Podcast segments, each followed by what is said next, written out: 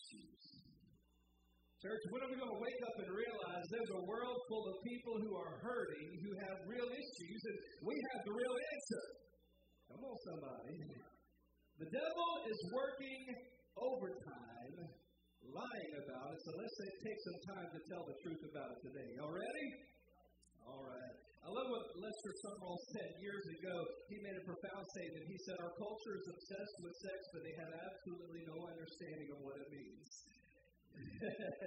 so here's today's question Is it okay to have sex if we love each other?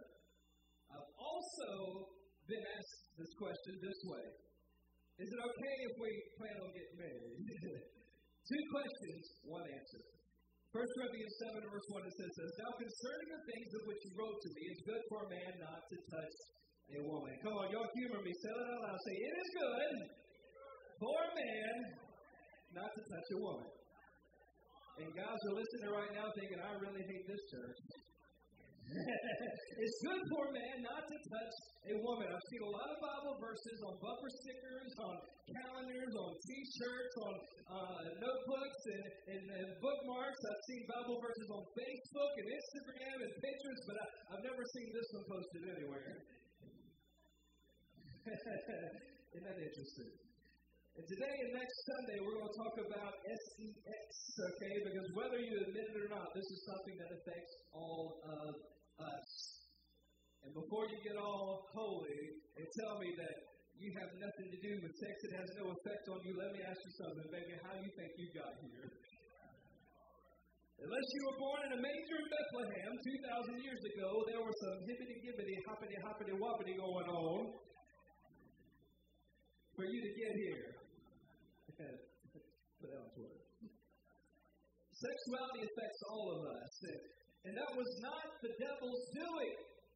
It was God's idea. It was God's plan. God created mankind in his image, male and female, the Bible says. And when the two come together, God blesses that and they produce life. Listen to what God told Adam and Eve in Genesis 1:28. He said, He blessed them, and God said to them, Be fruitful and multiply. Well, how fruitful do you need to be? He said, Fill the earth. and Adam said, Challenge accepted. Sex is a blessing from God, and it is good. And to get to the kids' church, you go out those two doors and take a left. All right, let's go look back at 1 Corinthians 7. It says, Concerning the things of which you wrote to me, it's good for a man not to touch a woman. Nevertheless, because of sexual immorality, let each man have his own wife, and let each woman have her own husband. Today we're going to look at two things that we have in common with the people that the Apostle Paul was writing to here in 1 Corinthians. Two things. Number one, we all have issues. We all have issues. Welcome to Generation Church. We make you feel real good about yourself. Come on, do me a favor. You, you might enjoy this. Look at your neighbor and tell them you've got issues. Now be honest and admit to them. Come on, look at them and tell them I've got issues too. there you go. We got a lot of honest people in the house today. We all have issues. There, we all have areas of brokenness, areas where we struggle, areas of doubt. We all have issues that we're facing, and you need to know that God cares about your issues.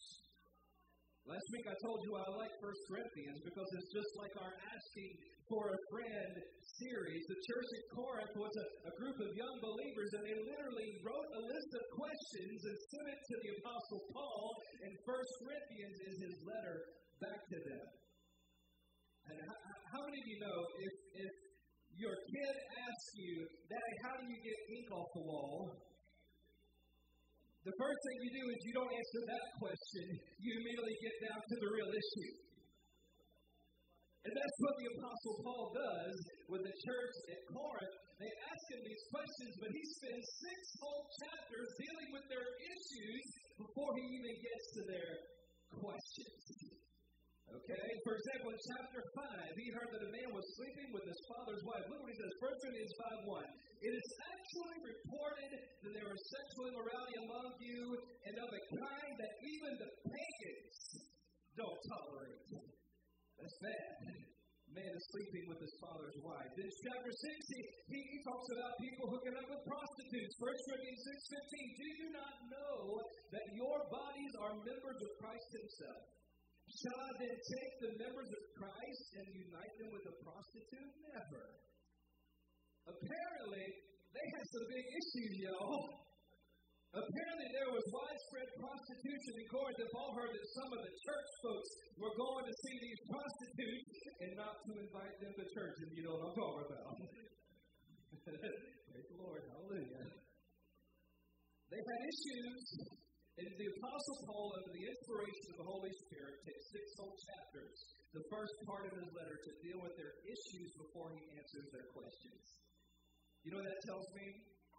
God cares about your issues. Come on, tell somebody, God cares about your issues. Come on, tell them, God cares about my issues. God cares about the struggles in your life and the issues that you're facing. God is not interested in us coming in here on a Sunday and playing church and being happy and smiling while we're here and then walk out of those doors and go back to being miserable. God cares about your issues and He wants to address them and deal with them. Jesus did. Jesus had a way of dealing with people's issues. He, he loves people enough to confront them over their problems. I don't know where this concept of Jesus came from, that he's some pot smoking hippie prancing and throwing up peace signs everywhere. Jesus was a man's man. Y'all need to read the Bible for yourself. Jesus said, I didn't come to bring peace, I came to bring a sword. I, I came to pick a fight. Jesus drew the line in the sand and said, right is right and wrong is wrong. And he was not afraid to tell people, you got some issues. He dealt with people where they were struggling. If you don't believe me, read the Bible. I did. Not only did Jesus answer their questions, but he addressed their issues. I think about John chapter 4 with the woman at the well. She came to Jesus with a question. She said, Jesus, where should we worship? But the issue is not where we worship, the issue is who we worship. Her question was, where should we worship? But her issue that was, was that she was living with a man she wasn't married to. And Jesus said, no, no, let's talk about that first. Come on, tell somebody, God cares about your issues. So Paul deals with the issues. Then in chapter 7, he starts to answer their questions. And here's the question that somebody said to Paul Is it okay for me to stay single instead of getting married? And Paul says, Yeah, yeah, it's okay. In verse 1, he says, That's what you want to do? That's fine. Concerning the things which he wrote to me, it's good for a man not to touch a woman. Paul isn't saying you better, you're better if you do, or you're better if you don't. He's simply saying that it's okay. It's good, if that's what you want to testify. It's good. Now, there's a verse in the Bible a lot, a lot of single people like to quote, and it's Genesis 2.18. The Lord God said, It is not good that man should be alone. I will make him a helper comparable to him. Somehow people interpret this Bible verse to mean that if you're not married and you're alone, that's not good. But that's not what the Apostle Paul said. You can be single and still not be alone. You can have a church family. You can have deep friendships. In fact, when you're single, you can have friendships on a level that married people can't. There actually some advantages to being single. You can have opportunities that married people don't get and have forgotten even exist. so many single people have the wrong attitude of if I just get married, all my problems will go away. Survey says you don't know problems until you get married. you think marriage is going to fix your issues? No, baby, it's going to amplify your issues.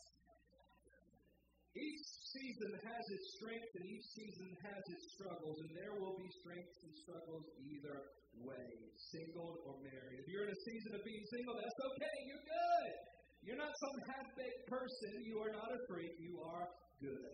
Amen. Come on, there's somebody. You're good. Okay? If you're a virgin, that's great. You're good. Amen. My wife and I, we had never known anybody else. On our wedding night, we didn't know what went where, but we figured it out pretty fast. so if you want to be single, that's good. That's somebody you're good. I lost about half of you. That's a message for the singles. You ain't got to practice, baby. You'll figure it out real fast. Paul says, if you want to be single, it's good. I plan to do this sermon while my wife is a kid says. he said, if you want to be single, it's good. And it is good, but it's not easy. Look at verse 2. It says, Nevertheless, because of sexual immorality, let each man have his own wife, and each woman have her own husband. Number one, we all have issues. Number two, God still has a standard. God still has a standard. Paul says there is sexual immorality going on. If there is a such thing as sexual immorality, that means there's a such thing as sexual morality. All sex is not bad, and all sex is not sinful. I've heard too many Christians tell their parents sex, or too many parents tell their children sex is dirty, sex is wrong, sex is bad, sex is awful. So it to your married. The world thinks Christians aren't getting any, so they don't want anybody else to get any. that is not the case. Sex is not the devil's idea. It's God's idea, and it's meant to be a blessing, and God established the standard of how to do it right. Because truthfully, it is a good thing. Think about it. The devil wasn't smart enough to invent sex.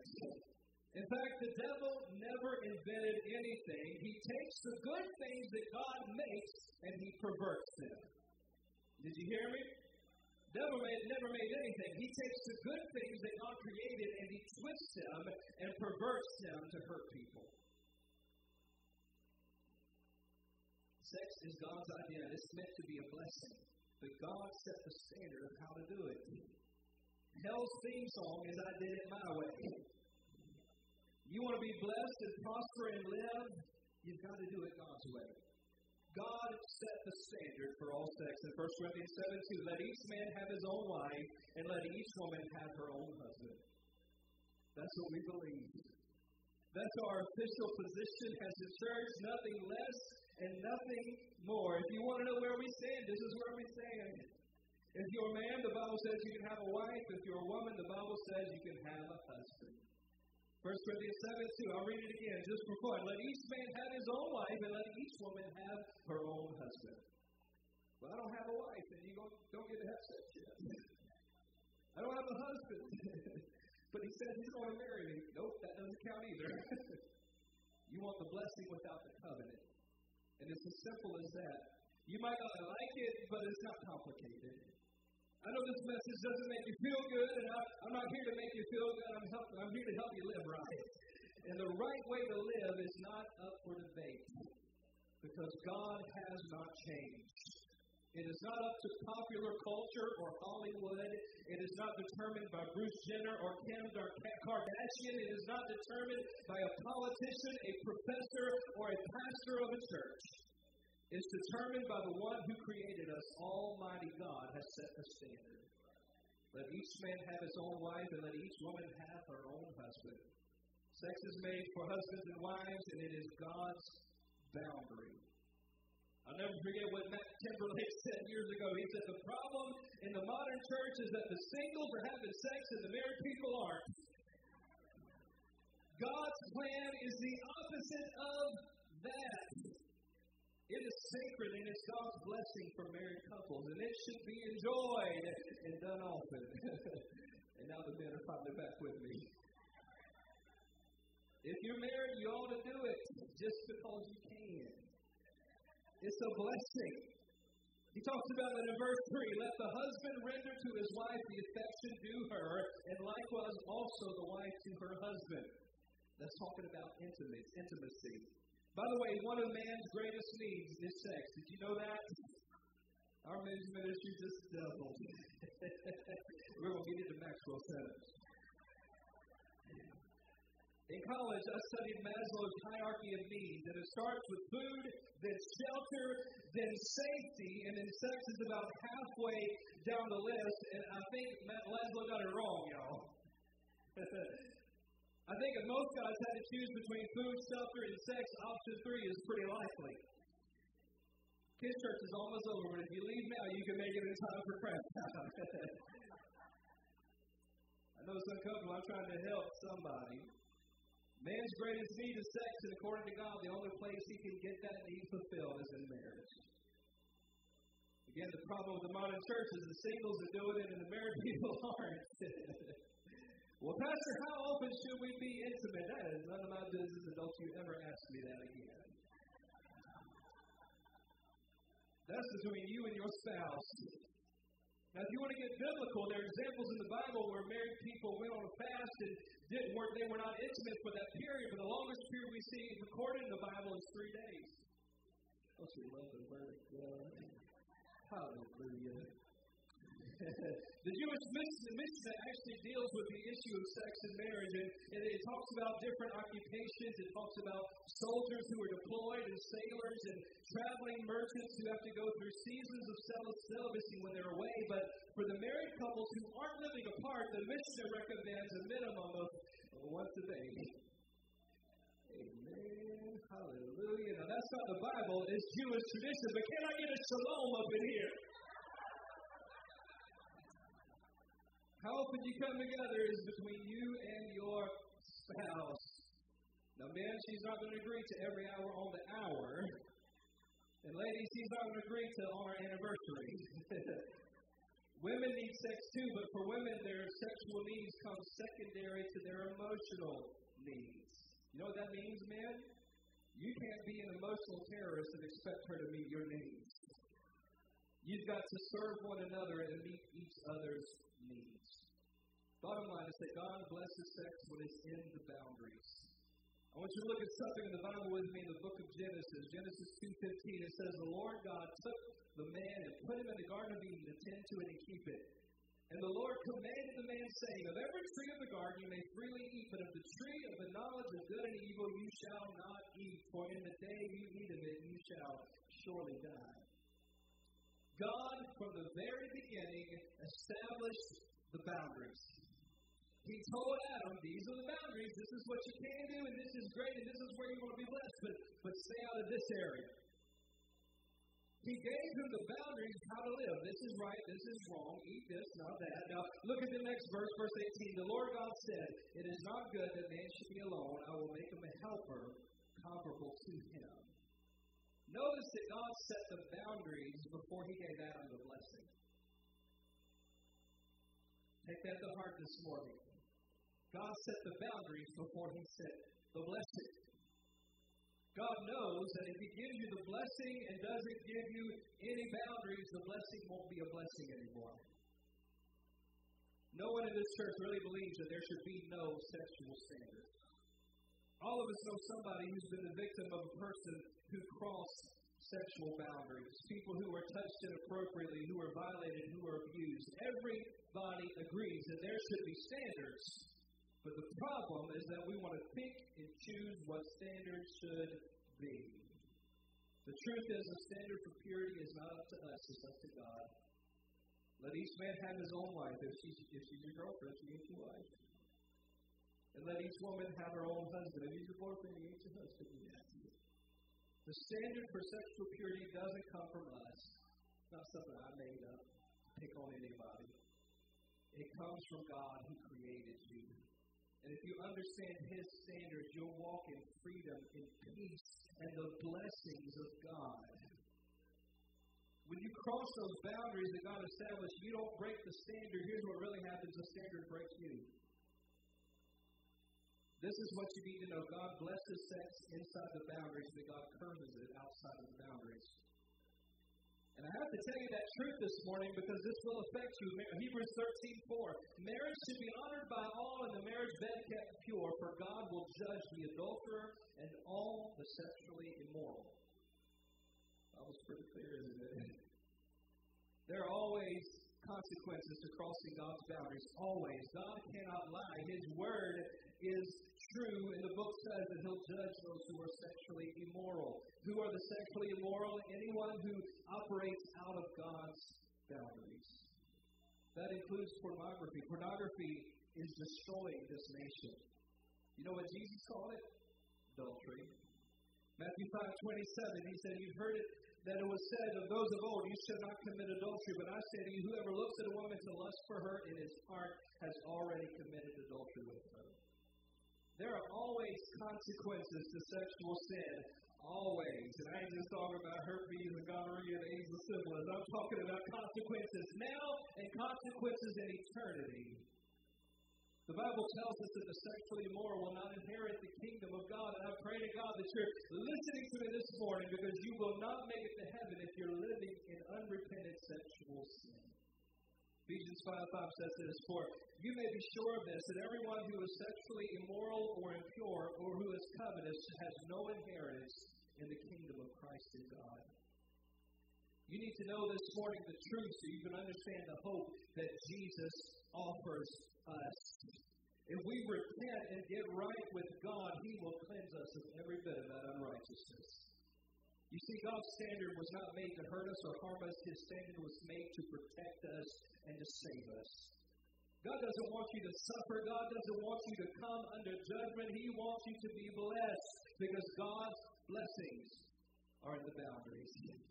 And I wish I had more time because I have a lot more to say on this subject. In fact, I have at least another hour to talk about this. But if y'all promise me you'll come back next week, I'll cut service an hour short and preach it next Sunday. How many y'all come back next week? Okay, a few of you. All right, thank you. We'll, we'll continue this next week, but just want to share a few more things and then we'll pray. Ephesians 4.18 says this, Their minds are full of darkness. They wander far from the life God gives because they close their minds and harden their hearts against Him. They have no sense of shame. They live for lustful pleasure and eagerly practice every kind of impurity. That's the culture we're living in today. Read it right off the page. Listen, when you live your life to satisfy your own lust, your own selfish desires, the Bible says you're missing out on the life that God gives. Don't settle for the cheap counterfeit, for the quick fix. Don't settle for the thrill of the moment when God wants you to experience the thrill of a lifetime. When you live to satisfy lust, you're missing out on the life that God's planned for you. This is God's plan. It's not all that stuff that the world says. God's plan for you is a life of intimacy with another person, a life of purity and a relationship built on trust. God wants you to live free from the fear of getting caught or looking over your shoulder or living with guilt and regret every day of your life. God wants something far better than the cheap thrills that the enemy offers. Maybe you're here this morning and you haven't been doing this the right way. Maybe you find yourself way in the other direction. You've been living outside of God's boundaries. I've got good news for you this morning. There is a way back. The Bible says that the arm of the Lord is not short that he cannot save. If he's gone way, all the way the other direction, if you've gone all the way down to the bottom of the pit, God is able to reach you and to rescue you out of that lifestyle today. If you repent, turn, turn away from doing things your way and put your faith in God to do it His way, He offers His grace to restore you and help you along the way. I love what Romans 5.20 says, that where, where, but where sin abounded, grace did much more abound. The fullness of God is far greater than the fullness of this world. Repent and turn away from sin and follow Jesus. Your life will never be the same. You say, Pastor, I didn't plan on doing all this today. You didn't, but God did. Today is your day for a new beginning. It, it's time to follow Jesus, to walk away from wrong decisions and wrong relationships, to cut off those things that are pulling you down, to remove those areas of temptation in your life, to let God help you live in the boundaries and in the blessings. Turn to Jesus and He will set you free. He will restore you, and you can experience the life that God intended. 1 John 1 9 says this If we confess our sins, He is faithful and just to forgive us our sins and to cleanse us from all unrighteousness. God offers forgiveness to sinners and healing to the hurting. It is unreal how many women and men have been sexually abused in our nation. Maybe that's been your experience with sex. Maybe it was outside of God's boundaries and you've been hurt, you've been scarred, you've been wounded. God wants to bring healing to your life today. And it's not a simple flip of a switch. It's not an instant thing, but healing starts by being honest with God and giving Him your heartache and pain and letting Him bring healing to your life. We stand this morning as we take a moment to pray and as the worship team comes. Heavenly Father, I thank you for your love. I thank you for your mercy. God, I thank you that there is a way back for those who are living outside of your standards. Lord, I find encouragement in the scriptures when it says all have sinned and fall short of the glory of God. Every one of us have wandered outside of your boundaries. And Lord, I thank you that in your great love and your mercy and your compassion, those who are living outside of the boundaries, you're calling them to yourself today. You're calling them home, back to the place of blessing, back to the place of hope and peace and freedom. God, I pray, Lord, that in this moment they would open their hearts and answer that call today, that they would surrender their life to you, that they would put their life in your hands today. And Heavenly Father, as we continue to pray here in your presence, God, I pray for those who have been wounded and those who have been hurt. God, I thank you. Lord, that you are still the healer, that healing is who you are. You told Israel, I am the Lord who heals you. And Father, I thank you for your healing touch and your healing presence today, God, that you are touching and restoring broken lives like only you can. What man cannot do, you can do. What's impossible for us to do, Lord, you can do. And I thank you that you have the power to bring healing and restoration to lives this. Thank you for your healing presence in this place today. Thank you, Jesus. If you haven't put your faith in Jesus, now's your moment and now's your time. I'm going to lead you in a simple prayer, but pray it with all of your heart. Put your faith in, this, in Him this morning and watch what He can do. Let's pray this prayer together. Dear Jesus, I'm a sinner in need of a Savior. I repent. I turn away from that sin and I turn to you. Forgive me, Jesus. Set me free. Be the Lord of my life. Help me to live life your way, in the boundaries, in the blessings. In Jesus' name. Hallelujah. Will you lift your hands for a moment? Let's continue to just reverence the presence of God today. Lord, I thank you for your healing power in this place.